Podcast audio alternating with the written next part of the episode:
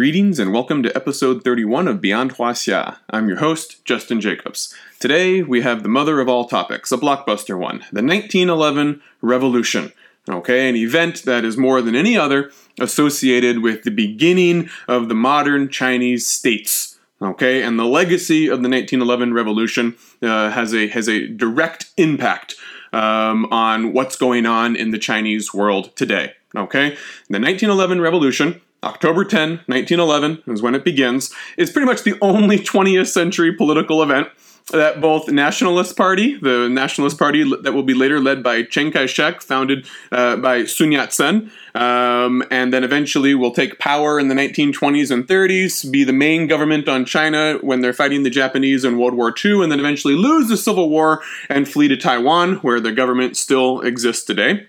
The nationalists can agree that October 10th, 1911 is a wonderful event.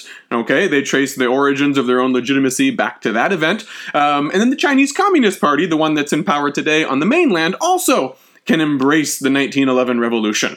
Okay, later on, there's going to be very, very little that these two political parties will be able to agree on. But for now, the 1911 revolution is something that they can both say, this was wonderful. Our roots of the modern Chinese state date back to this time. And we take great pride in commemorating the 1911 revolution. Okay. Now, they both interpret it slightly differently. Okay. They have little tweaks here and there about what they think about the 1911 revolution. In China, on the mainland now, in the PRC, they actually, the 1911 revolution, October 10th, Shuang Shijie, double 10, in the, the 10th day of the 10th month. So they refer to it as the double 10 holiday. It's been overshadowed a little bit by the founding of the communist state in 1949. They decided that the new state was going to be officially promulgated on October 1st. And so October 1st is sort of the really big holiday on mainland China today. I've always wondered why they chose October 1st. They knew that it was very close to October 10th, which was the big date of the revolution.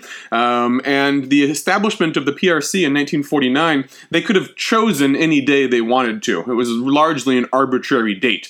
It wasn't like that was the date that they finally kicked Chiang Kai-shek out of the mainland or won a major military campaign or anything like that. They just decided October 1st is going to be the day that we formally announced the beginning of the new state. They'd already knew they were going to win and consolidated power long before that. So anyways, you do get this somewhat awkward juxtaposition of the biggest holiday on the mainland now being October 1st, and then just 9 days later, they've got another holiday, which they don't repudiate. Just like from Taiwan, they both say this is a great holiday, so then you also have that just 9 days later. Now on Taiwan today, it's obviously October 1st means nothing to them. That's the holiday of the founding of their mortal enemy, so it's still October 10th. If you're in Taiwan, October 10th is the only major political holiday then, dating back to the early 20th century, that you commemorate. Obviously, you're not going to commemorate October 1st. Okay, now, for this talk today, where are we going to pick up? Chronologically, we're picking up after our Qing Envoys to the West lecture. Okay, Qing Envoys to the West, remember that was 1860s to the 1890s. All right, and there we were seeing how, despite increasing interest and understanding of what makes the West tick, what makes the West strong, ultimately, those Qing official envoys came back with various interpretations of what they saw in Europe and America, and they said, they're different, some things are better, some things are worse, we probably have a common root way back in antiquity, they probably stole and copied and plagiarized a lot of their wonderful things from us long ago. Ultimately, we found another great civilization, but we didn't see anything that tells us that we're facing an existential crisis and we need to change our essence, to accommodate them. We just need to adopt some more yang. Utility, all right? The cleverness that we saw of the West. Let's just sort of understand what clever mechanisms and inventions that they've come up with, and then we'll be strong, okay? But our essence is great, all right? And we know that this is finally shattered not by a Western state, a Western empire. It's shattered by the Japanese in 1895. Okay, that's when you finally get the existential crisis that is perceived within Asia, that is brought to China's shores by another Asian who had previously been looked down upon as vastly inferior, as barbarians. That's how they referred to the Japanese. Okay, this is what shocks them, out of the sense of complacency that many of the top officials in the Qing dynasty may have had before. Okay, now, in order to narrate the final 15, 16 years of the Qing dynasty until we get to the 1911 revolution, we can't just begin on October 10th, 1911. All right, I know we're itching. We're so excited to get into the 20th century, right? And I've been teasing it for so long, but I'm sorry. You're going to have to wait just a little bit longer because we still have some really important things from the 19th century that we need to talk about. First and foremost, who is the most powerful statesman in the Qing dynasty after 1895? All right, in order to understand the course of events that's going to lead up to and create the conditions that make possible the 1911 uprising in the city of Wuchang along the Yangtze River, okay, we need to understand who's in power and what their interests are. And this brings us to a fascinating, fascinating figure, the Empress Dowager Cixi. Very difficult name to pronounce if you don't know Chinese. It's spelled in current day transcription as C-I-X-I. Okay, Cixi. Who is Cixi? Cixi is, in short, she was one of the consorts of the Xianfeng Emperor in the 1950s. Not his primary wife. She wasn't the empress. Okay, she was one of the consorts. And each emperor has many consorts. She was a high-ranking consort, but that was because she gave birth to a son. Okay, originally she was relatively low status in the harem. All right, but remember, the way that a woman gains status in Chinese society is to give birth to a son. Okay, and if that son ends up, if you're in a political arena and you're not just a peasant in the fields, if that son ends up being the only surviving male heir to the emperor, then suddenly his mother has her status increased significantly. Okay? So Cixi manages to get pregnant and give birth to a son who will eventually become the Tongzhi Emperor in the 1860s. Okay, now the primary wife of the Xianfeng Emperor, the actual empress, is a woman by the name of Cian, another really hard to pronounce name if you don't know Chinese. This name is spelled C-I, and then usually you put an apostrophe in there, C-I-A-N, Cian. Cixi and Cian. All right, Cian is the empress.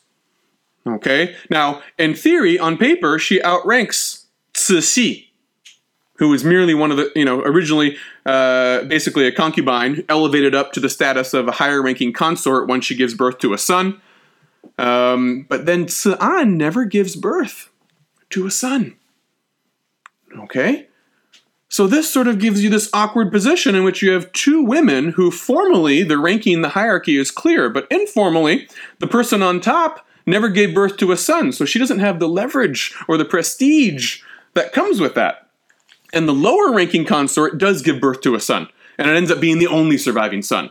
So, after the Second Opium War, when the British and French decide to invade Beijing and lay siege to the Old Summer Palace as a lesson to the Xianfeng Emperor for his alleged perfidy and betrayal in the eyes of the British and the French for not upholding the provisions of the first unequal treaty, the Treaty of Nanjing in 1842 as a result of the First Opium War. When they decide to invade Beijing, this is a major shock. The barbarians are actually coming in now to our capital, and they flee. They flee out to Jehol, the Manchu summer hunting grounds, a little bit more to the north of Beijing. Okay, the Xianfeng Emperor flees there, and he ends up dying. He ends up dying in 1861. Okay, he's ill. He was never a particularly effective or brilliant emperor to begin with. And he dies basically in exile. He doesn't even die in Beijing. He never comes back. All right, and it's at this moment of the Xianfeng Emperor's death that you have a crisis. There is no adult male heir. There's, in fact, only one male heir at all, and he's underage. Way too young. Okay, so Cian, the empress, who formally is the most powerful woman, ends up teaming together with Cixi The second most powerful woman, but, you know, in actuality somewhat more powerful because she has a son who is the heir apparent, they teamed together along with some of one of the most powerful princes, Prince Gong, and they sort of initiate a coup and take power in the court as regents for the boy emperor. This is how you do it. Okay, and you exercise power in the name of an adolescent male heir. And for 5-10 years or so, until he comes of age, you're able to basically impose your will upon him and do whatever the hell you want. Now, fortunately for the relationship between Cixi and Cian, Cian doesn't seem to have had a whole lot of political ambition. She was actually content to let Cixi sort of take charge. Cixi had tons of political ambition. Okay, and she turned out to be quite an adept politician. Cian was not. All right, you can actually see this in some of the portraits that survive of these two women. Cian sits there in a traditional female pose, looking very demure. Okay, in the portraits of Cixi that have survived, she has a book by her side. You don't put a book by the side of a woman in a formal portrait. Okay, suggesting that she's educated. All right, she's entering the male realm. Later portraits of Cixi will also show her, including a yellow dragon armband on the sleeve of her clothing. Something, again, that usually is associated with the emperor. She does these small little things to gradually accumulate a little more power, be a little more bold, push the boundaries further and further. Okay? So for the 1860s and early 1870s, it's Cixi, Cian, Prince Gong, and their allies in the Qing court, who are basically calling the shots. Not several people, that's at least three major figures, even though Cian doesn't have a whole lot of interest. Maybe two major figures. Okay. And then the Tongzhi Emperor, Cixi's son, the Xianfeng Emperor's son, he finally comes of age. And when he comes of age, he tries to exercise power, and oftentimes that creates conflict. And Cixi doesn't really want the Tongzhi Emperor to assume power. The Tongzhi Emperor refuses to marry Cixi's preferred empress. All right, one way that Cixi could gain control over her son would be if, when he marries a woman who comes from Cixi's own clan, own Manchu clan, the Yehanara clan. And Tongzhi refuses. He doesn't want that match. He knows that would give more power to his mother. Okay? This creates tension between them. There's a wonderful surviving painting that depicts the Tongzhi Emperor and Cixi playing a game of chess, Chinese chess. And for a long time, art historians weren't sure who the man in the picture was. They weren't sure who it was. They thought maybe it was a eunuch or one of the officials. And we've now been able to identify beyond a doubt that the man pictured playing chess with Cixi is indeed the Tongzhi Emperor. Okay, it's a wonderful allegory for what Cixi is doing at this time. She wants to hold power, and her son has become an obstacle to the exercise of power by a woman because he's coming of age now. He's older. And so in the picture, if you look at the alignment of the chess pieces, Cixi appears to be winning. It's a wonderful photo. I mean, it's not a photo. It's a wonderful portrait. Imagine the audacity of that, the boldness. To have a painting done in which you're playing chess, a game of competition, with your son, the emperor, and you're beating him in chess. Okay? So there's some tension there. All right, now ultimately, the Tongzhi Emperor dies quite young. He dies in the early 1870s. I think it's 1872, 1873, right around there.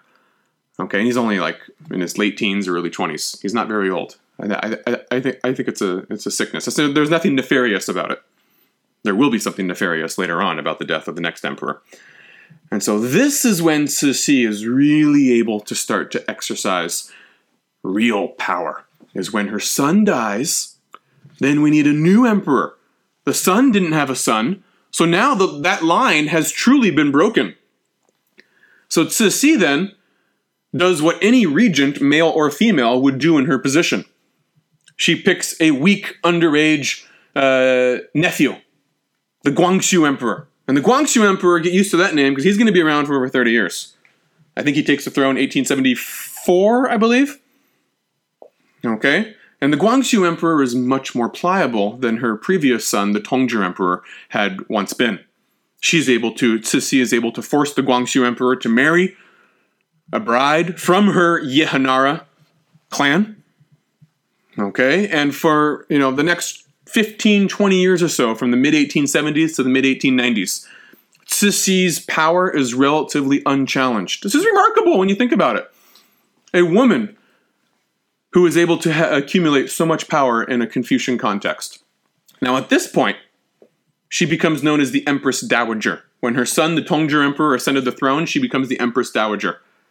All right, the most powerful title that any woman in Chinese history can have. You are the mother of the highest-ranking man in the land. Formally, you outrank the emperor, and on ritual occasions, the emperor has to bow down to you. Okay, remember we talked about this? The way for a woman to get the most amount of autonomy and power and respect in a Chinese context, her husband needs to die young, and she needs to have a young son who she can manipulate, or other young male relatives who she can manipulate.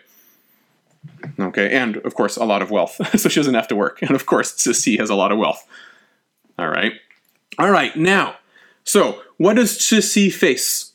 What is she facing? We've talked about before how you don't get an existential crisis until 1895, all right?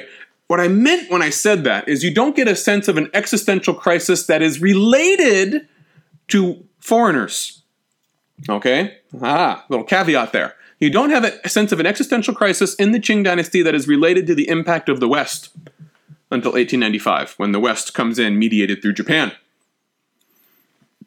But you did have existential crises of a more traditional nature. Okay? From the moment Cixi comes to power, she inherits serious political crises all throughout the Qing Empire. You know how many rebellions are going on? Internal rebellions have nothing to do with foreigners. Okay? Internal rebellions. There are massive ones going on. They begin in the late 1840s. And they extend all the way until the 1870s. This is one reason why Chinese historians are now trying to not give so much attention to things like the Opium War and the impact of the West until much later. Because from the Qing dynasty perspective, that wasn't the biggest threat. The biggest threat were the traditional inland agrarian rebellions by peasants that Chinese states have always had to deal with when economic situations have gone south, when you have widespread famine and the harvests fail. These sorts of things. All right, so beginning, I think it's 1848, you get the Taiping Rebellion, which originates in the far south. That one's a fascinating one, by the way. You've probably heard about this in some capacity before. A man by the name of Hong Xiuquan keeps trying to take the traditional Confucian civil service examination system, fails like 5 times, and then finally meets foreign missionaries way down in the south of China, gets some pamphlets and literature from them, Christian stuff. Then after he fails for the 5th time, he allegedly has a dream in which he realizes he is the younger brother of Jesus. And then he creates this, millenarian movement to drive the barbarian Manchus out of China and restore the Ming dynasty.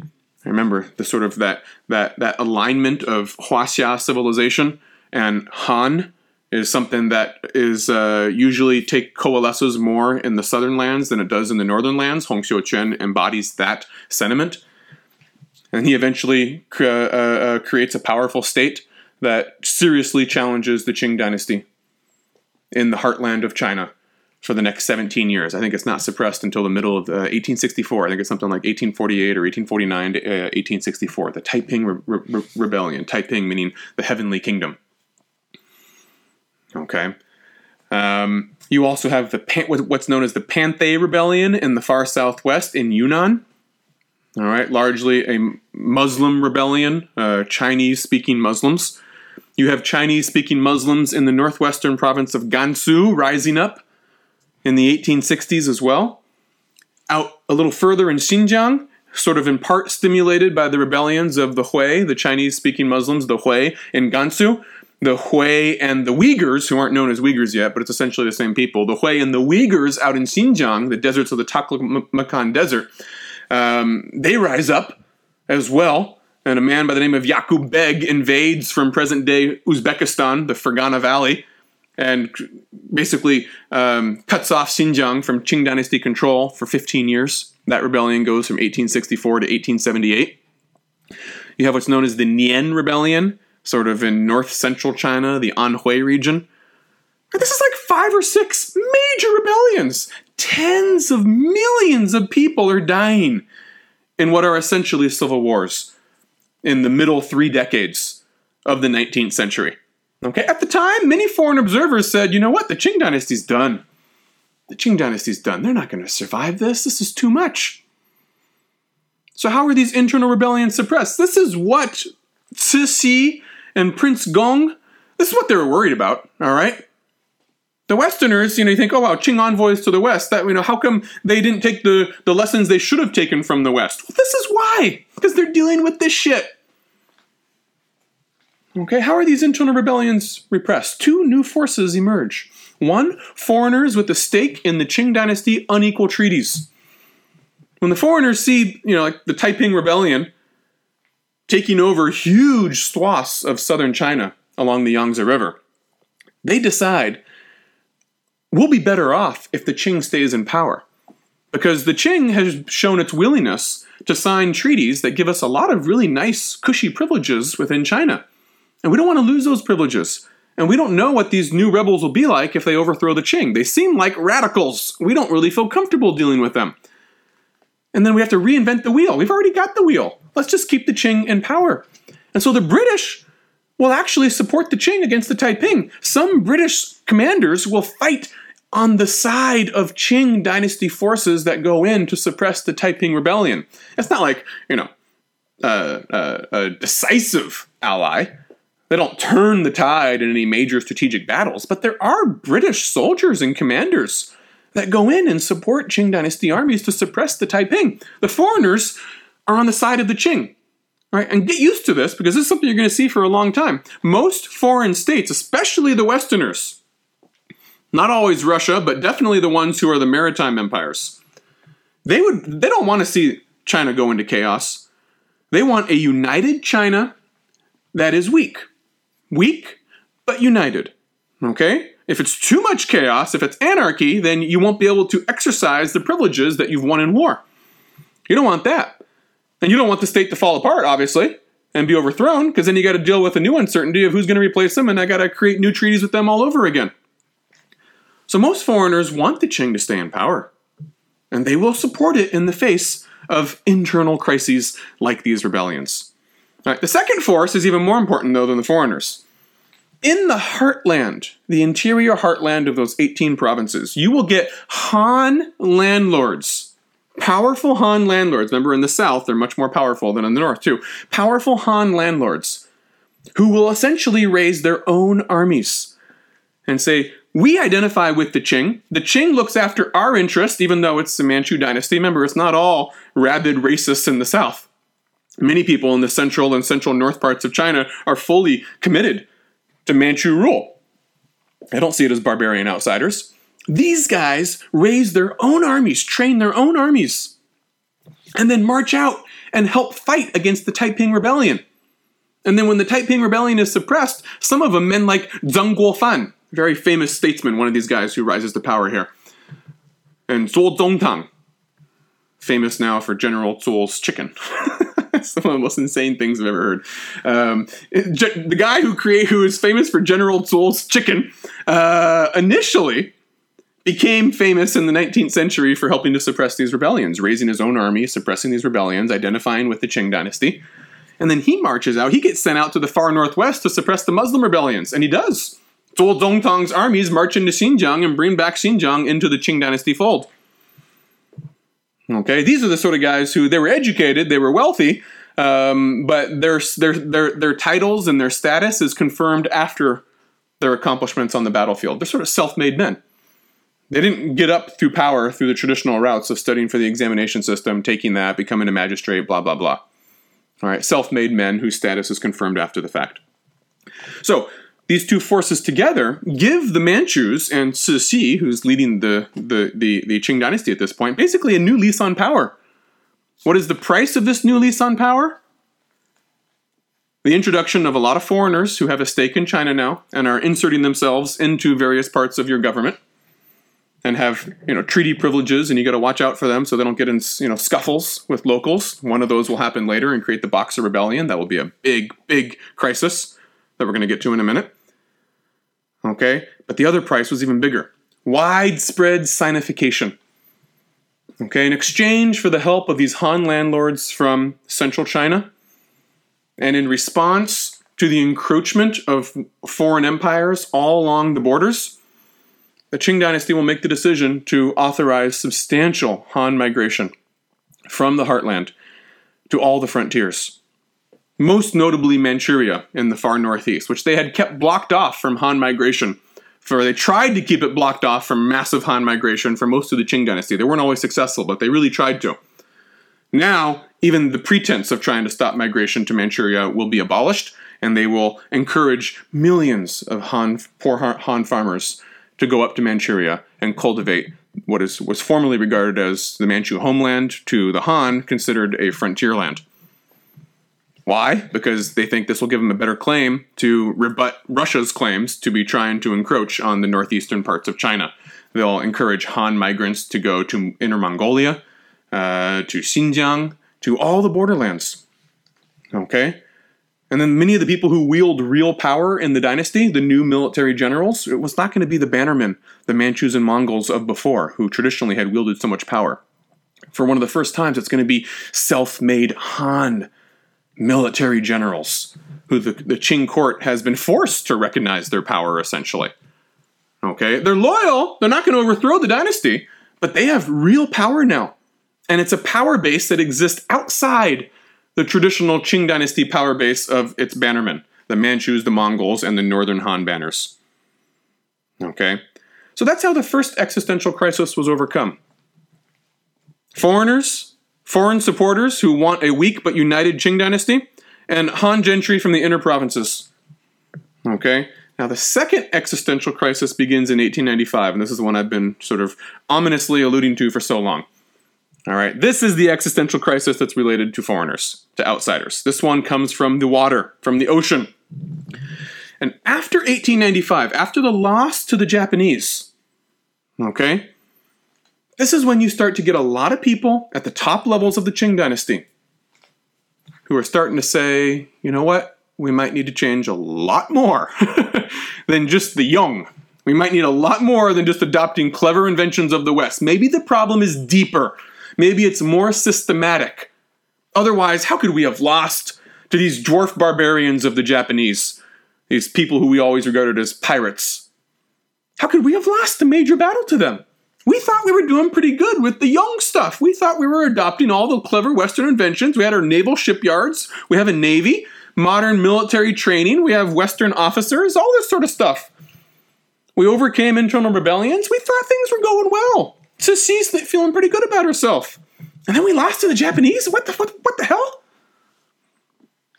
So then people start thinking about this. Officials, educated literati, who are encouraged by sort of the seizure of power by Han landlords and, like Zheng Guofan, Zhou Zongtong, another man, Li Hongzhang, Zhang Zhidong. These are all men who rise up in the late 19th century and are sort of the heirs of those people who were self-made Han military men in the heartland who helped suppress the rebellions, and now the Qing dynasty is in debt to them. These men and their circles start wondering, do we need to change the form of government?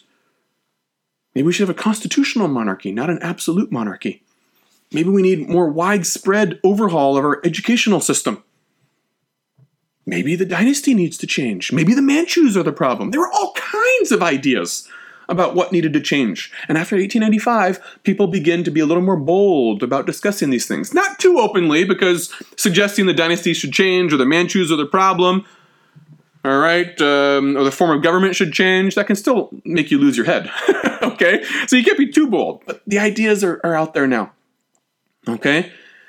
And what happens in the next 3 years, some reformist Confucian officials lobby to gain the ear of the Guangxu Emperor, who's now come of age. He's been formally the emperor for over 20 years now, but he's had no real power because his aunt, Cixi, has wielded power over him, okay? The Guangxu Emperor, though, in 1898, is going to start listening to the ideas of a Confucian reformer known as Kang Youwei. And Kang Youwei will start talking about all these new ideas. He's going to say, you know what? Our essence needs to change too. We need to overhaul our schools. We need to overhaul our military. We need to abolish the civil service exams. Constitutional monarchy, not absolute monarchy. Let's establish some Western-style universities, Peking University.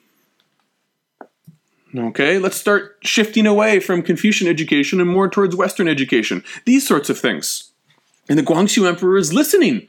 We can't have a repeat of 1895 and that humiliating loss to the Japanese.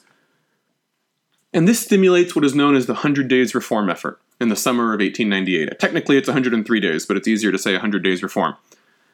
Okay? The Guangxu Emperor starts to adopt the ideas of Kang Youwei and create some memorials and documents that are saying, you know what? Let's seriously consider implementing massive overhaul. We're going to start chipping away at the tea, at the essence. Okay? Now, how do you think Empress Dowager Cixi is going to respond to all of this? All right. Now, the problem with evaluating Cixi in the last 15 years of the Qing dynasty is that we often look at it from the point of view of modernization, West versus China. She was a reactionary, feudal person, all right, who couldn't see the light of day. Guangxu was a more enlightened young person who was going to change things for the better for China. You can't think of it that way. You have to think of it in terms of the individual local politics that are going on in each person's position.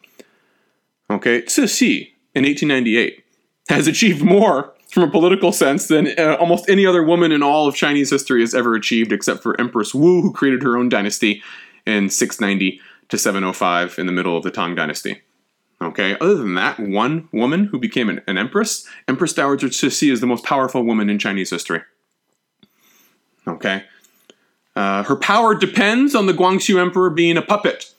So Cixi isn't necessarily thinking in big terms like this. She is aware of the situation. She's aware of the humiliation of losing to the Japanese. Okay, but first and foremost, she has to make sure she's in charge before she does any massive overhaul. The initiative can't come from the one person who makes it possible for her to have power. Understand what I'm saying here? So she has to take care of that first. When she sees the Guangxu Emperor coming of age, listening to advisors, this is all happening outside of her circle of influence, she freaks out. And she puts an end to the 100 Days Reform by rounding up some of the advisors who were with Kang Youwei, executing them. Kang Youwei, too, has a price on his head, but he manages to escape, so he's not executed. Okay, the Guangxu Emperor himself, he's put under house arrest, under Cixi's orders. Okay, this is serious business. And so she gets the label of reactionary, and in a sense, it is reactionary. All right, but you have to understand her personal agenda and why she's doing what she's going to do. And what makes this even more clear is that 3 years later, she'll end up adopting all these same measures herself.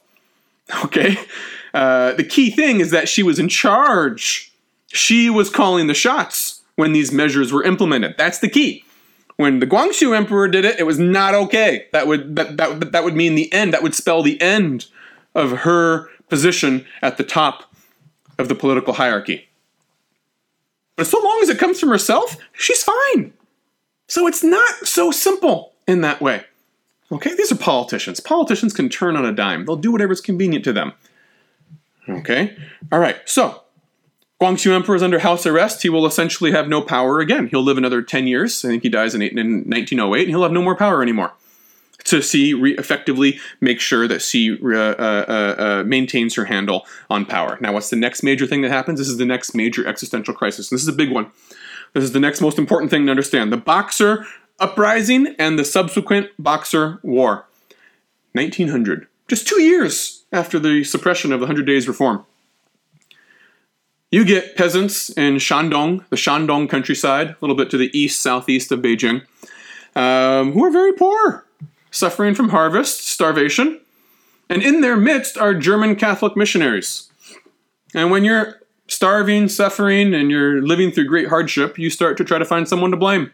And foreign missionaries are easy people to blame. They have weird rituals and rites. They sometimes adopt children who have been abandoned in the countryside because you're exercising a pre-modern form of birth control. I can't afford to raise another girl. You put her out, you expose her in the field for her to die.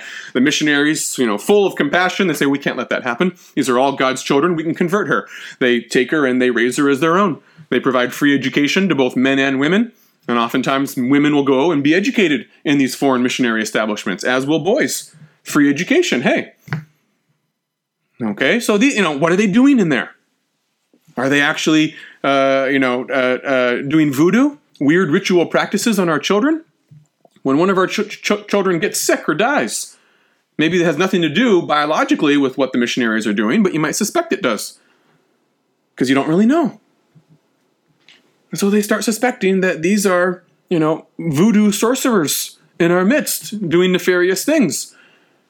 And this group of desperate peasants starts to practice a form of martial arts. This is how they're going to get the name the Boxers. Boxing boxers. And they're going to believe that they're impervious to bullets. If they do the right rituals and incantations and blah, blah, blah, we can go into battle and we won't be able to be touched by modern implements of warfare. Bullets will bounce right off us. And so their first target are the German missionaries, and they start killing them. They start killing the German missionaries. All right, it's a very local dispute, local tensions, okay? Not really on a great national, international scale. But as they gain strength in numbers and this rural movement recruits more followers from the impoverished countryside, they come to the attention of the imperial court in Beijing. And of course, once they start killing Germans, they also come to the attention of foreigners. Because the foreigners want compensation, and they want the Qing to apologize, and they want him to put a stop to this. So it becomes a big incident once they start killing the Germans, even though if the motivations were local. All right, and it's at this point that the Boxers start getting bigger and bigger and marching towards Beijing. They're going towards Beijing and being very hostile to any foreigners they see. Cixi gets the idea, not a very bright one, and this is going to be her biggest blunder ever. All right, don't think of gender for a moment. Just think of her as a politician, and she makes a terrible decision. She sees the Boxers, and she thinks, this is our one chance to push back against the foreigners. Look, the Chinese people are rising up and killing foreigners. This is our chance to join them and finally deliver a major blow to foreign influence. And she declares war on the foreigners. Terrible decision. Thinking the Boxers will help, they can merge with the Boxers. What do you think's going to happen? The foreigners say, F you, and they invade Beijing. Okay, Cixi declares war on the foreigners. In practice, this means she sends troops and soldiers and the Boxers. They all congregate around the foreign legations, the foreign embassies in Beijing, and lay siege to them. And some of the foreign diplomats are captured, some are executed. It's a big deal. So the foreigners obviously say they get together and they form an 8-state coalition, including Japan. And 8 foreign states send their armies into Beijing to lift the siege of the legations in the year 1900, the summer of 1900. And they do. I mean, you know what's going to happen when push comes to shove. We know that at this time, the combined weight of the Japanese and the foreigners, or any one of those nations individually, is going to beat the Qing dynasty. Okay, and they do. And just like Cixi's husband Xianfeng had to flee north to Jehol in 1860, after the Second Opium War, now Cixi and her court is also going to have to flee. This time they don't go north to Jehol, they go west to Xian, major metropolis of Xian, in Shanxi province. All right? It's to the west, not to the north. And they flee the court, and they run away from Beijing and take the court there. All right? And then the Boxer War, the Boxer War is the foreign invasion, basically, of Beijing to put an end to the Boxers. Most of the Boxers are killed. They find out, much to their chagrin, that bullets do not bounce off of their chest. They go right through and kill you. Qing armies are easily defeated, and the court runs away. Now the foreigners are in a great position to impose more indemnities on the Qing dynasty, and they do. Hundreds of millions of silver taels. Whew. The Boxer indemnity is going to be crippling for the next 30 years. You're going to have to pay it off with interest for decades and decades. In fact, in 1911, when you finally have the revolution and a new state, one of the things the foreigners are going to want to make sure that the next state does. They say, are you going to make sure you uphold all the treaties? You're going to continue the Boxer indemnities, right? Otherwise, we don't support you. And you need the foreigner support. So that, yeah, we will. Right, it's going to be crippling. The Boxer indemnity means also the end of those shared funds, the xiexiang. The shared funds, remember, we talked about many episodes ago. That was the method of keeping an unbalanced empire together. You have poor strategic regions out on the frontier, Tibet, Xinjiang, Mongolia, etc. They require more money for the military presence that you need to send out there. Where are you going to get that money from? You siphon it off from the wealthy interior agricultural provinces in the Jiangnan region, the Yangtze region. Those provinces are insanely wealthy, and you transfer funds around to balance things out in your empire. Boxer indemnity means that xiexiang, those shared funds, are now going to foreigners. And that's going to exacerbate the crisis on the borderlands. And that's going to create a big problem for the 20th century, because borderlands now will have almost no means to defend themselves. And this is how you're going to get foreign countries that are going to start trying to chip away, to gnaw away at Manchuria, at Mongolia, which the Russians will successfully take away, at Xinjiang, which the Russians will try to take away several times and never quite do it, and then Tibet, which the British will try to take away. And heck, the French will try to take away Yunnan as well. All right, all along the borders is going to happen now, and the borderland regions are saying, we don't have the money to respond to these threats anymore because the Boxer indemnity has destroyed our shared funds. Now, how does Cixi respond to this? Okay, well, she's going to do exactly what Guangxu was trying to do 3 years earlier. It's 1901, the Boxer indemnity has been imposed on you. And so now that she's in control, and there's no possibility of the Guangxu Emperor, slipping out of her grasp, she adopts what's known as the new policies, Xinjiang, the new policies. And the new policies are basically what they were proposing during the 100 Days Reform 3 years earlier. All right, we're going to abolish the civil service examination system. That's finally abolished in 1905. Western education. We're going to send delegations abroad to study other, Western countries' constitutional systems, decide whether or not what form of monarchy we're going to adopt, how we're going to do a constitutional monarchy. We're going to have new modern armies where we bring in Japanese and Western officers and train them systematically on Western lines so that we can actually win the next battle. Okay, all of these sorts of things are part of the Xinjiang. And Cixi herself also tries to rehabilitate her image during the new policies. And to a certain extent, she's kind of successful. One of my favorite examples comes in 1903, and when the wife of the American ambassador in Beijing suggests to Cixi that she paint her portrait. All right, this is unprecedented. A foreigner painting the portrait of a woman, an empress dowager. There had been Italians and Jesuits who had painted portraits of Qing dynasty emperors 300 years prior. Now we're getting an empress. Is going to have her portrait painted by the wife of the American ambassador. She makes her look very young and attractive, by the way. Cixi is getting up there in years by now. And the portrait looks very attractive. Whitewashes all the wrinkles and everything. And then this portrait, here's the remarkable part. It goes on display at an exhibition in St. Louis, America. In 1904, the following year, Cixi is creating a new public persona for herself, an attractive one at that. All right, in the wake of the Boxer Rebellion. This is all part of the new policies. Okay? The rehabilitation of the image of China. We're going to modernize now. We're on board. The essence is going to change, not just the yong, not just the utility. Now, in the middle of the new policies, both Cixi and Guangxu die. Okay, 1908, I believe it is. The Guangxu Emperor, Cixi, is getting up there in years. I forget exactly how old she is, but she's old. Probably 70s. And she realizes she's going to die soon. And then she dies, and mysteriously the Guangxu Emperor dies, I believe, one day before her. What a coincidence! The Guangxu Emperor, whose continued subordination to Cixi was essential for her power, the perpetuation of her power, dies. I think it's literally within 24 hours of when she dies, and I think he goes first, too. Now, that can't be a coincidence, right? And many people have suspected it wasn't a coincidence, but we had no proof of that. I think it was 5-6 years ago, there was an article that came out in China in which they said they did a test of, I believe it was mercury. Yeah, I'm pretty sure it was mercury. A test of mercury levels in the Guangxu Emperor's corpse. And they found that it was like 3,000 times higher than natural levels of mercury that would occur in other corpses. And this seemed to lend credence to the idea that Cixi ordered the poisoning of Guangxu Emperor to make sure that he would not assume power after she died. She knew she was going to die. She knew the end was near.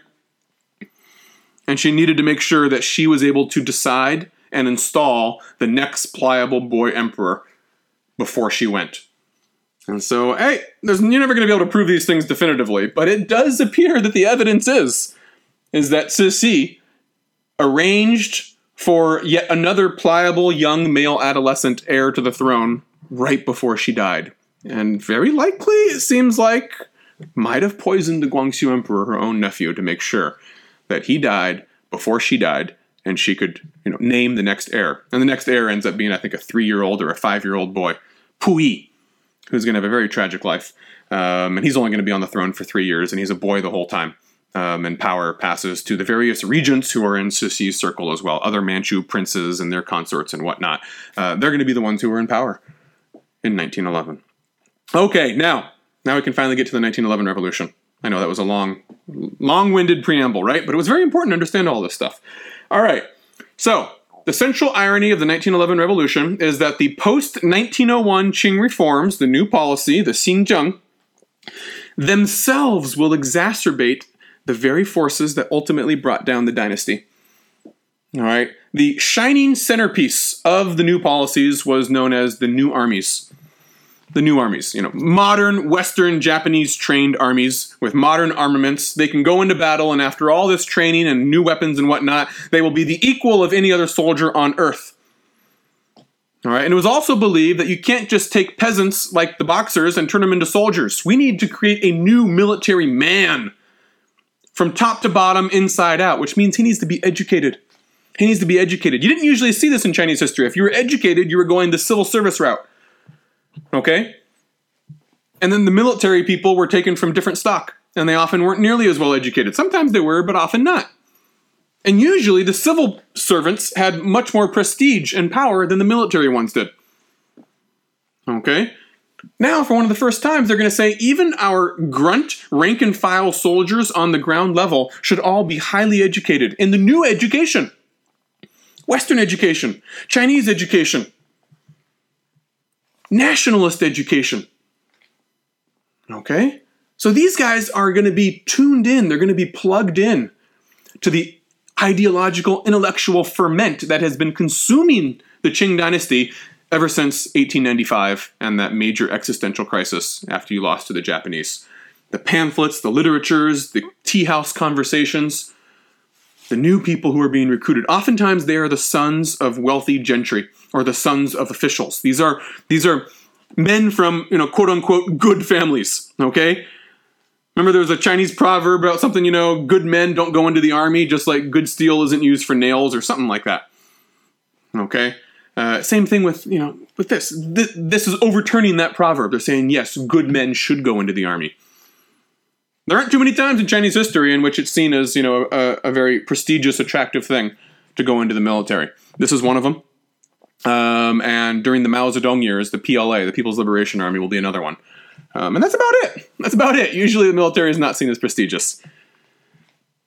All right. So, the men who are serving in the new armies are thinking and debating all these ideas about what to do about China. They say the fate of China rests in our hands too. We're involved in this. This isn't just the business of a few people, a few men and women in the Qing court, isolated from view. We also have a say in this, and we have the weapons to make it happen. Now, the new army garrisons that are in the north, there's new army garrisons in most major cities throughout the empire. All the way into Xinjiang, there's new army garrisons as well. All right. The new army garrisons that are generally in the north are more supportive of the Qing dynasty and the Manchus specifically, as you would expect, with that north-south divide. The new armies stationed in the south, as you would expect, are more leaning towards the racist interpretation, the social Darwinist interpretation that has come in via the west, in which they're seeing the Manchus as a backward race, that imposed their barbarian rule and ignorance on the once enlightened Chinese. They're more plugged into the idea that the Ming was civilized and the Qing was barbarian. And they are encouraged in this belief by the work and propaganda of a man by the name of Sun Yat-sen. Sun Yat-sen will be very huge in 20th century Chinese history. Okay? His reputation will far outstrip most of what he was actually able to do during his lifetime. Sun Yat-sen was a southerner, of course, right? And if you actually dig deep into Sun Yat-sen's writing, you find out that he was a rabid racist. And there's a lot of things about him that are not very attractive at all. And they get whitewashed in the process of making him into a national icon, a national hero during the 20th century. Both the Nationalist Party, Chiang Kai-shek's Nationalist Party on Taiwan, and Mao Zedong's Communist Party will idolize Sun Yat-sen. And they'll both claim descent, ideological descent from him. Okay? Sun Yat-sen, back in the 1890s, was involved in some uprisings against the Qing dynasty. He saw them as Manchu barbarians, sort of the same thing as Hong Xiuquan and the Taiping Rebellion did. Manchu barbarians, standard southern China stuff against northern barbarians. All right, they're the problem. They're holding us back. That's why we're losing to the West. He has some, feudal uprisings that are quickly crushed, and he has to flee. He has a price on his head. He's an outcast. Now, Sun Yat-sen didn't really speak northern Chinese Mandarin. He spoke, Cantonese in the South. Wasn't highly educated, so wasn't plugged into classical Chinese, Confucian discourse and whatnot. And once he's exiled from China on pain of death, he ends up going to Hawaii and then travels all over Europe and America trying to drum up support to overthrow the Qing dynasty. And the Qing dynasty embassies that have been set up abroad are keeping a close eye on him. And at one point, they even try to arrest him in the London embassy, unsuccessfully. Okay? But Sun Yat-sen gradually will gain the ear of politicians, diplomats in America and Europe, who will say, you know what? He's kind of a whack job. He's a little bit out there, but he might be useful one day. Let's cultivate relations with this guy. Let's cultivate relations with him. He speaks English very well. He actually spoke English better than he would speak Mandarin Chinese and was more highly educated in English than he was even in any form of Chinese. All right, so they like this guy. He's your consummate exile politician who has a great standing and respect abroad and is virtually unknown in their home. Remember when the U.S. invaded Iraq in 2003? A lot of the advice and encouragement they got was from a man named Ahmed Chalabi, a man who, an Iraqi exile who hadn't been in Iraq for like 30 years.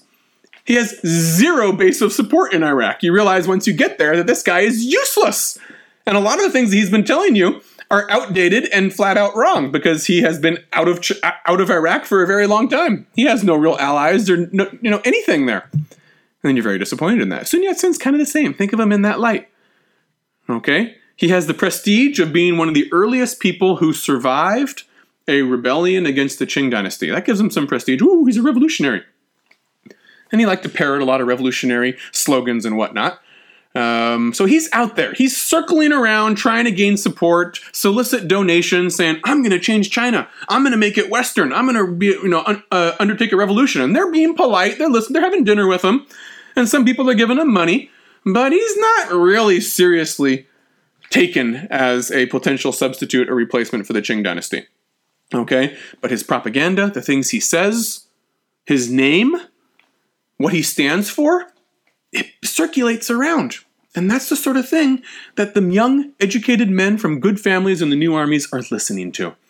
Nationalist, southern, racist propaganda against the Manchus that says it's not the monarchy, it's not the military, it's not our culture, it's specifically the Manchus. And we are in a social Darwinist race like the Westerners talk about, and the strong races will rise and the backward races will fall. The Manchus are a backward race. They've been holding us back for too long, and we need to rise up. All right? Classic southern Huaxia sort of, alignment with the Han combined with Western social Darwinism. That's what you're getting here.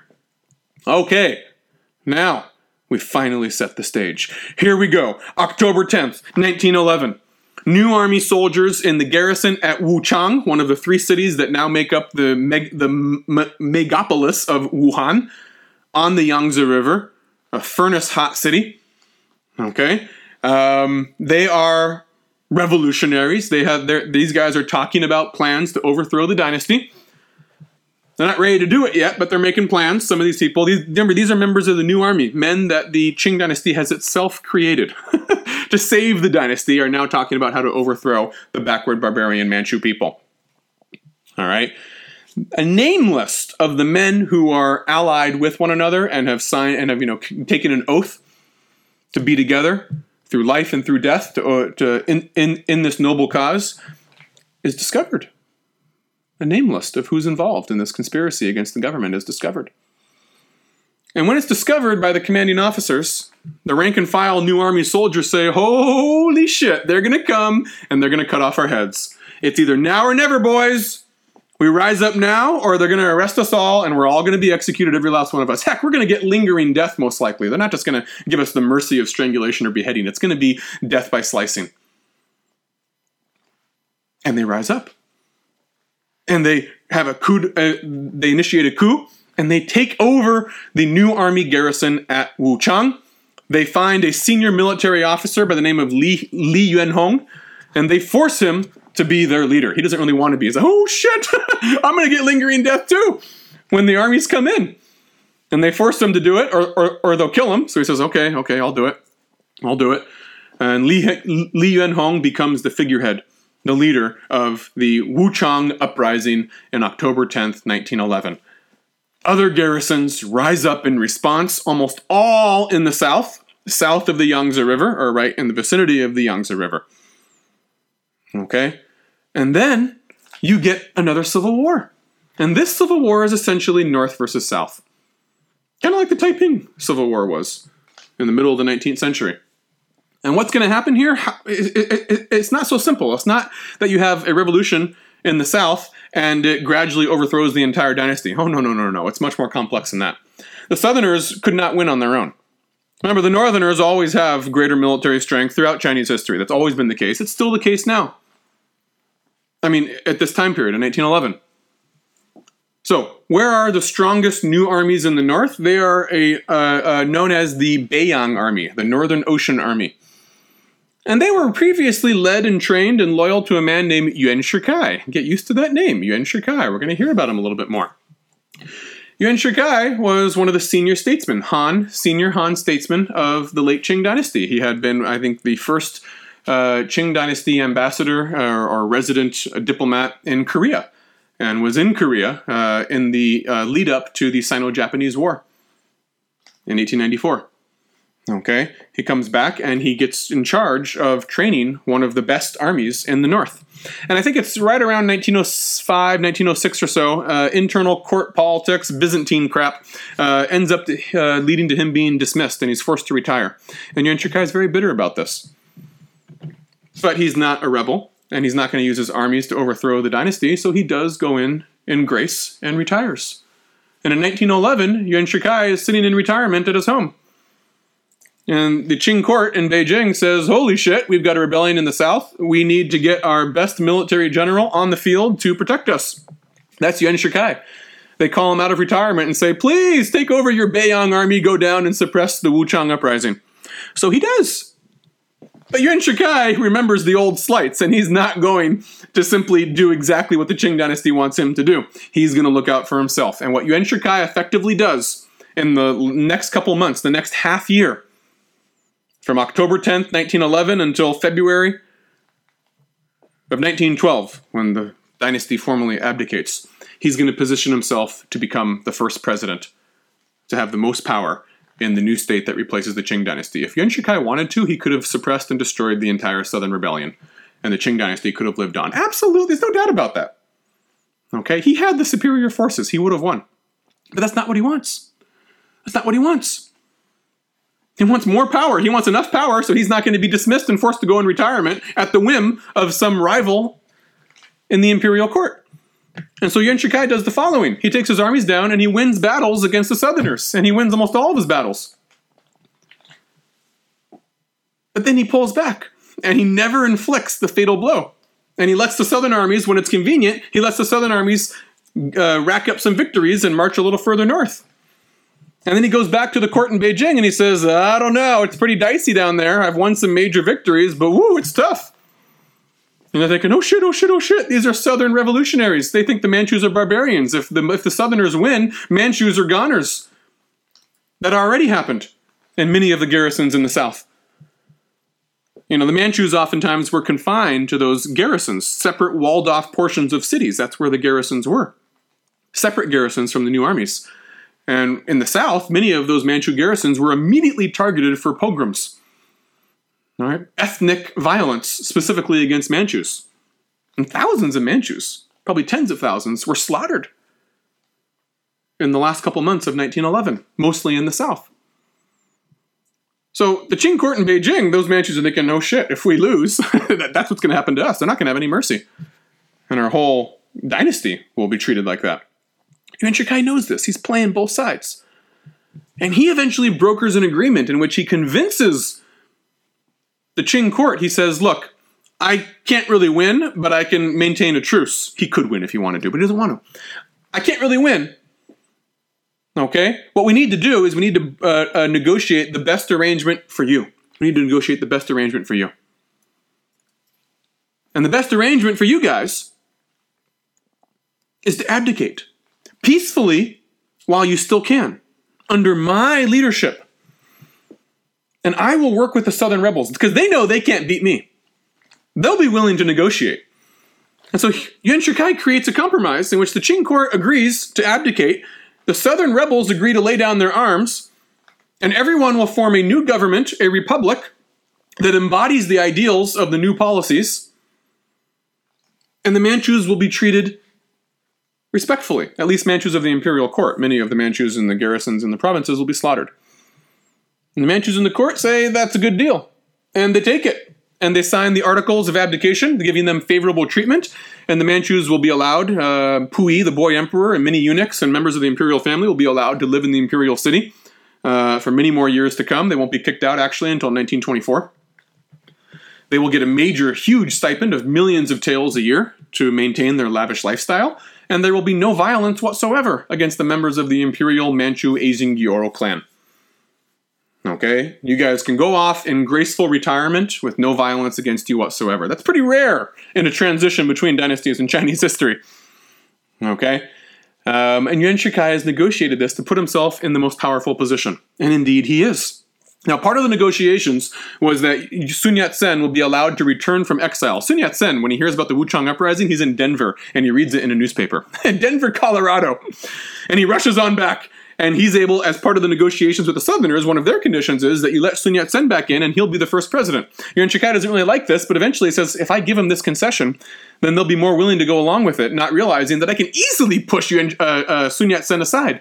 See, because he knows that Sun Yat-sen is like an early 20th century version of Ahmed Chalabi in the Iraqi war. He knows that. He knows I have the most powerful army in all of China. Sun Yat-sen doesn't have shit, man. He comes back. He has no out. He hasn't been in this country for 20 years. What's he going to do to me? And so he says, sure, we'll have a provisional government in the South. It's going to be in Nanjing. That'll be the new capital. Sun Yat-sen can be the first president, blah, blah, blah. And then Yuan Shikai immediately pushes him aside. And says, get out of here and let the real men do the work of running a major complex government.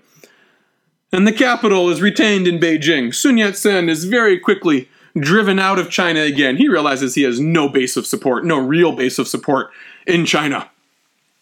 And Yuan Shikai assumes the presidency of the republic for himself. All right? A masterful performance from his perspective. Again, from a larger perspective of history, looking back, hindsight 2020, you might criticize Yuan Shikai for what he does. Just like with Cixi. But from the perspective of, if you understand their local politics and how they were trying to maneuver their own career, what Cixi does in 1898 makes total sense. What Yuan Shikai does in 1911, 1912 makes total sense for him as well. He basically won, and he put himself in the best position possible. And now he's president. Sun Yat-sen is again kicked out of the country on pain of death. All right. There is a new party, the Kuomintang, the Nationalist Party, a party that Sun Yat-sen had been associated with at several times throughout his career, that is allowed to start to recruit members. And there is a provision that we're going to have an election in which people, a small 1% of the population or so, but, men with wealth will be able to vote on various delegations that will be in power. Okay? And in fact, this won't even be the first election. As part of the new policies, the Qing dynasty had overseen the first elections in Chinese history in 1909, I believe it was. Okay, so it's not even going to be the first elections. But nonetheless, Yuan Shikai is committed to all this in theory. But eventually, he decides when he sees the results of the election, which are mostly for the Nationalist Party, not for himself, he decides to clamp down on the Nationalist Party, arrest and assassinate some of its most prominent members, and then send it into exile and ban the Nationalist Party altogether. So the Nationalist Party goes way back in time to the earliest days of the new state. And it's been suppressed and sent into exile several times, and it's also associated with Sun Yat-sen. But Yuan Shikai basically consolidates his power in the first couple years of the New Republic in 1912. And his major task is he wants to get the provinces to start sending tax revenue back to the government. He says, you know, we've lost the shared funds, the provinces send nothing, our country's going to descend into anarchy unless we unite once more and we have a strong central government. And he's quite successful over the next 4 years. Well, 3 years, 12, 13, 14, and then part of 15. Yuan Shikai is going to be assassinating, pushing out of power anyone who is seen as a rival to him, who is trying to increase provincial strength at the expense of the central government. And he manages to succeed in increasing government tax revenue as well. In 1912, the provinces sent nothing to Beijing, 0% tax revenue. By 1914, 3/4 of all national operating revenue in China are coming from the provinces. That's a major success story. Yuan Shikai, seen from a revolutionary perspective, from the perspective of the later Nationalist Party, Sun Yat-sen, the communists and whatnot, he's a total feudal reactionary. Okay? Seen from the perspective of someone who's trying to make China strong again, by any means, regardless of the ideology, and create a strong central government that can push back against foreigners, he's actually quite successful. He's quite successful. So why don't we know more about Yuan Shikai today? How come his name isn't nearly as famous as Chiang Kai-shek or Sun Yat-sen? Because he is the first statesman of the New Republic to succumb to foreign imperialism. Okay? Remember, the Qing dynasty lost its legitimacy. The rulers of the Qing dynasty, those Manchu emperors and the Empress Dowager and whatnot, they had to respond to external and internal threats by making concessions and changing the very fabric of Chinese society and government and education.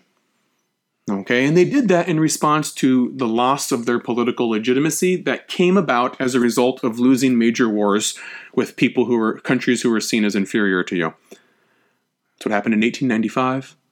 That's what happened in 1901. Okay, you lose these wars with the foreigners, the people become restless. Well, if you can't protect the interest of all of us, then who can? We should overthrow you. All right, and the legitimacy of women like Cixi was hurt extensively as a result of these losses in battle. Now Yuan Shikai is going to be the next victim, in which he's built up a lot of political capital. He's been quite successful in strengthening the central government. And then in 1915, well, World War I has broken out. All the European powers have withdrawn from China. Japan takes the opportunity. They're not truly involved in the warfare of World War I, even though they've come on the side of the Allies. Japan takes the opportunity of saying, hey, the Europeans have all left. We can finally start to displace the Europeans, replace them with ourselves as the preeminent imperial power. Remember, we had that whole lecture on Japan. They see this as an opportunity to take the place of foreign Western imperialism in China and make Japanese imperialism be preeminent. And they give Yuan Shikai the 21 demands in 1915 while the Europeans are helpless to do anything about it. And Yuan Shikai has no choice but to sign the 21 demands. 21条件. Okay? And it's a humiliating document. It's one of the most humiliating documents in all of modern Chinese history. It turns vast parts of China into effective economic colonies of Japan. The Westerners don't like it, but they're in the middle of killing millions of their own fellow Europeans on the battlefields of Europe. They don't have any time to worry about what's going on in China in 1915. So Yuan Shikai accedes to the 21 demands reluctantly. A few things are changed to save his face, but ultimately it's terrible. It's terrible. And in order to try to distract his rivals from what he has to do, he has no choice. He can't fight the Japanese. He'll lose immediately. He has no choice. He has to sign it, or the Japanese will invade. So in order to sort of salvage the situation and distract everyone's attention from the humiliating document he's signing, the most humiliating of all unequal treaties ever signed, he says, I need a major spectacle as a distraction. You know, good politicians know how to distract the people, right? You dump bad news on a Friday, so it doesn't really get into the big media cycle. That's what we do today, right? So Yuan Shikai, back 100 years ago, you didn't do that. You didn't dump bad news on a Friday. You declared yourself emperor. That's what he does. He says, you know what? This republic stuff isn't really going to work. We need a stronger version of a head of state. And he says, we need to change the form of government back to a monarchy. This republic isn't really working that well. And the people will respond better to a monarchy. China's better suited to a monarchy. Well, who should be the next monarch? Let me think. How about me? That's right. And he declares himself the Hongxian Emperor. And a new dynasty is created. The dynasty, I think, lasts for 60 days. Opposite, you know, his rivals in the provinces, the governors and military governors who didn't really want to support Yuan Shikai, but felt they had no choice. They see this as a pretext. Oh, he's given us a pretext to rebel against him. He's betrayed the new form of government that we all said we were going to have. He can't return back to an empire anymore, to a monarchy.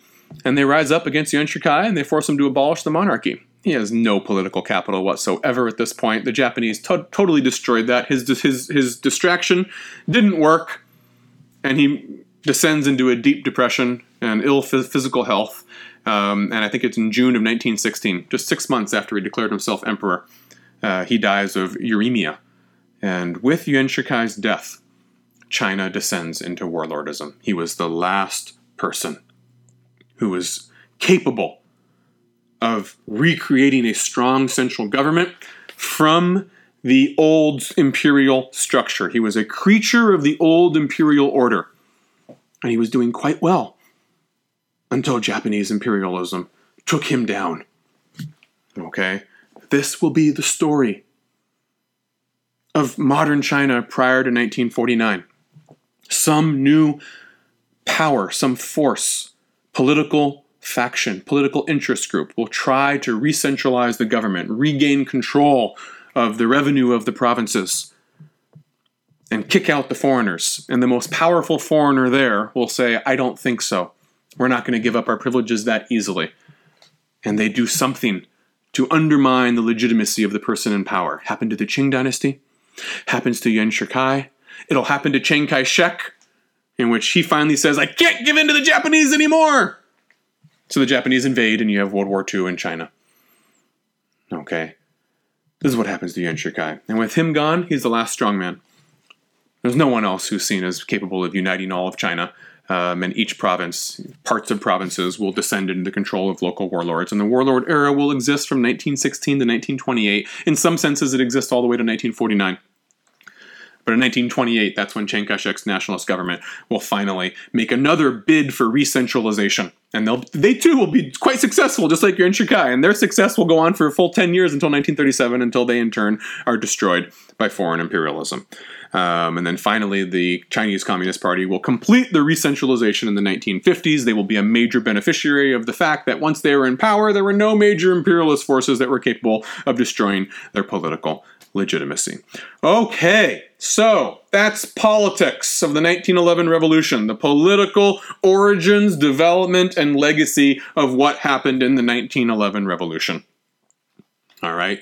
Two other things I want to talk about before we're done here. Cultural and ethnic legacies. These we can sum up a little quicker, okay? They're not going to take so long. What is the cultural consequence of the 1911 revolution's failure to achieve its goal of making China strong again? Okay? By the early 1900s, the lesson for most Chinese is that in order to save China, we must look for a root cause of our failure, of our weakness, that no one else has yet identified. Because nothing else is working. Okay, after the new policies, you've tried almost everything. You've changed the educational system. You've changed the military. You've had elections. You've thought about doing a constitutional monarchy. You've tried all kinds of stuff. The only thing you haven't really tried yet is culture. Tea. Before I said tea had been changed and whatnot, what I meant was still not culture.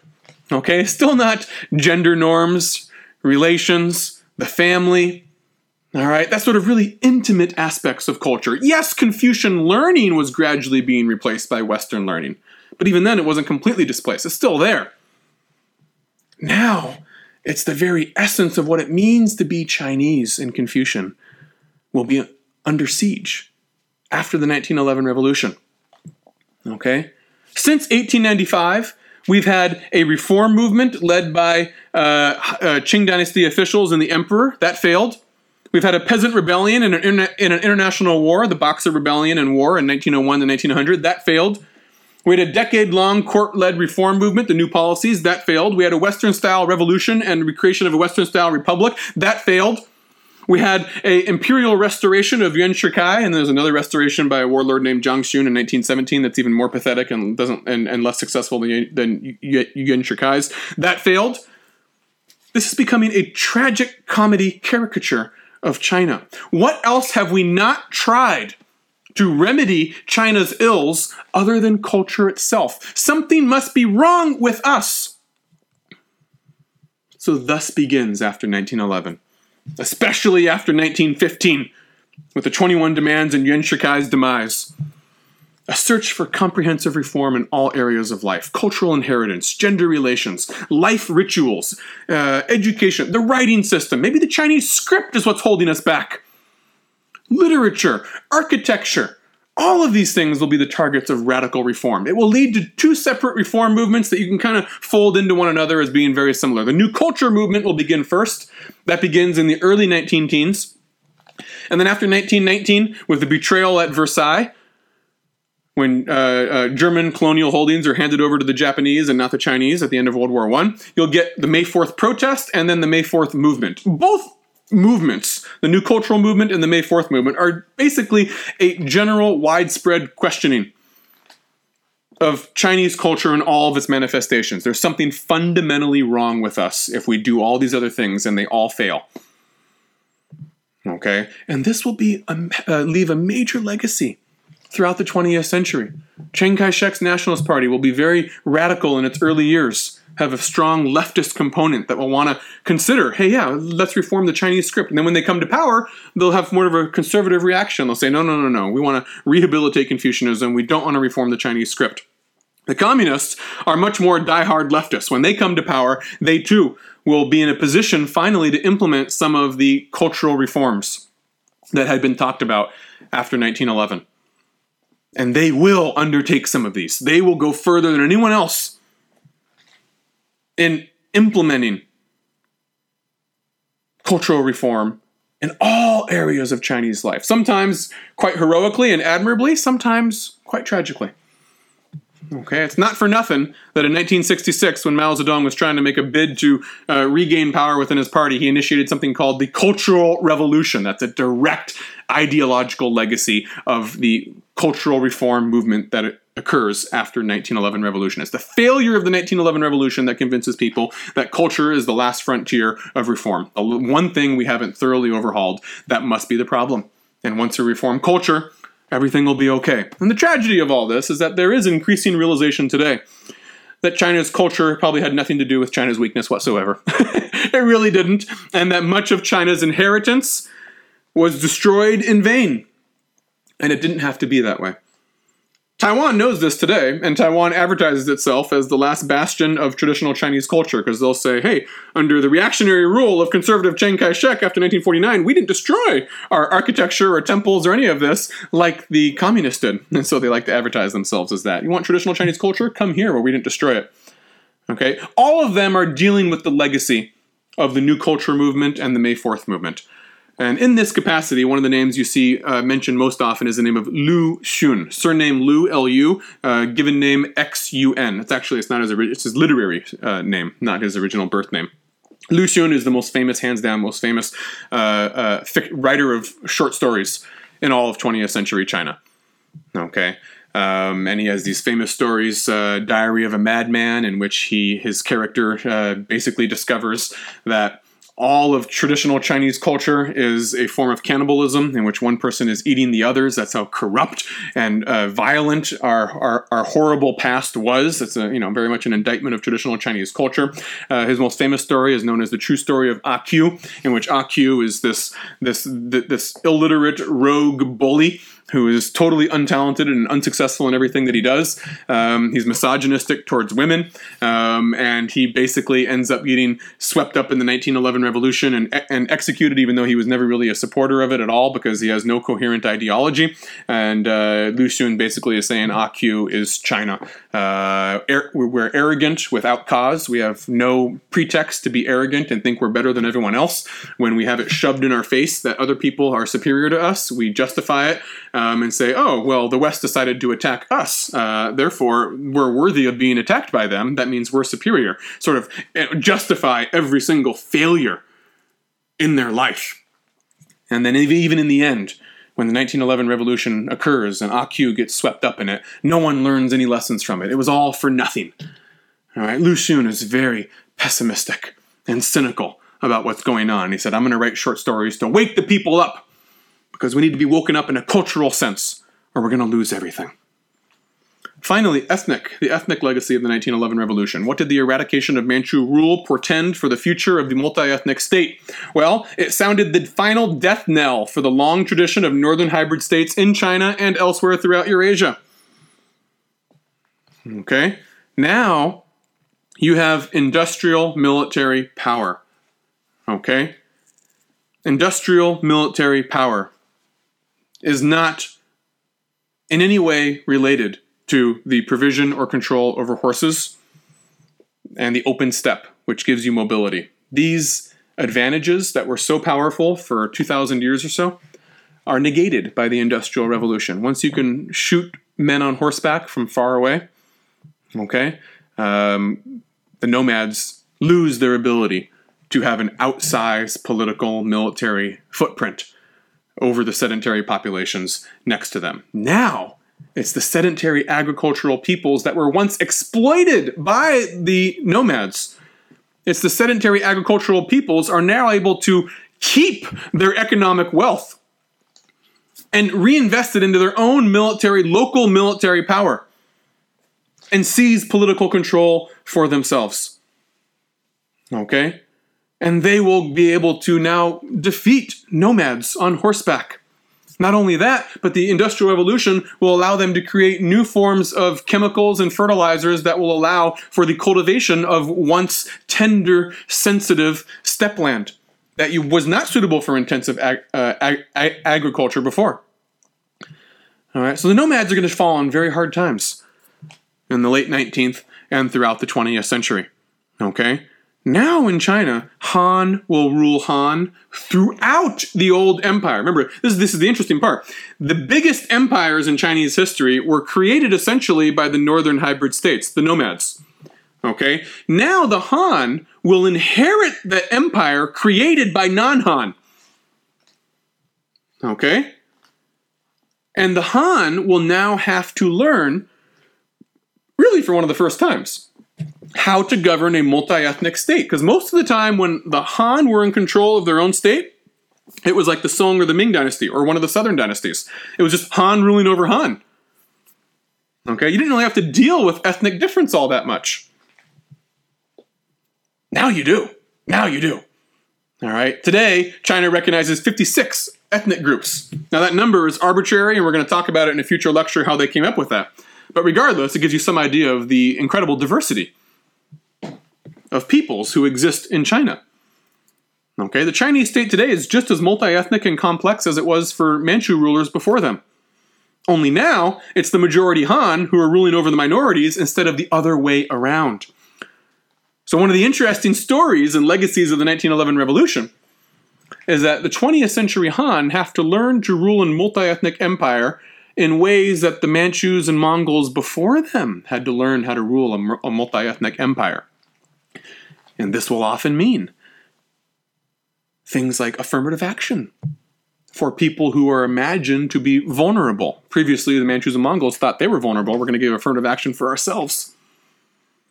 Okay? State-sponsored preservation of ethnic difference, like the banners. Now the new Han-dominated state is going to start thinking about what sort of state-sponsored ethnic difference are we going to support.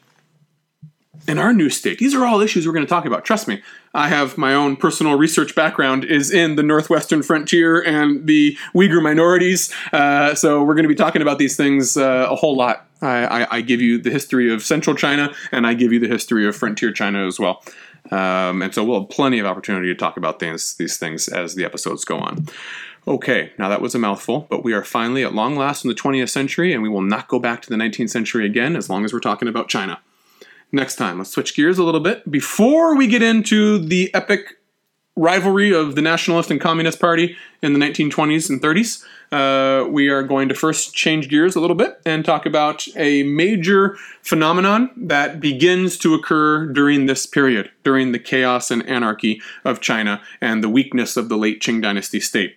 We're going to be talking about Indiana Jones in China, essentially, okay? The transport and removal of archaeological artifacts, of artworks from China to countries abroad. How did it happen? Why did it happen? And what is the legacy for today? In The Lost Treasures of China, in episode 32 of Beyond Huaxia.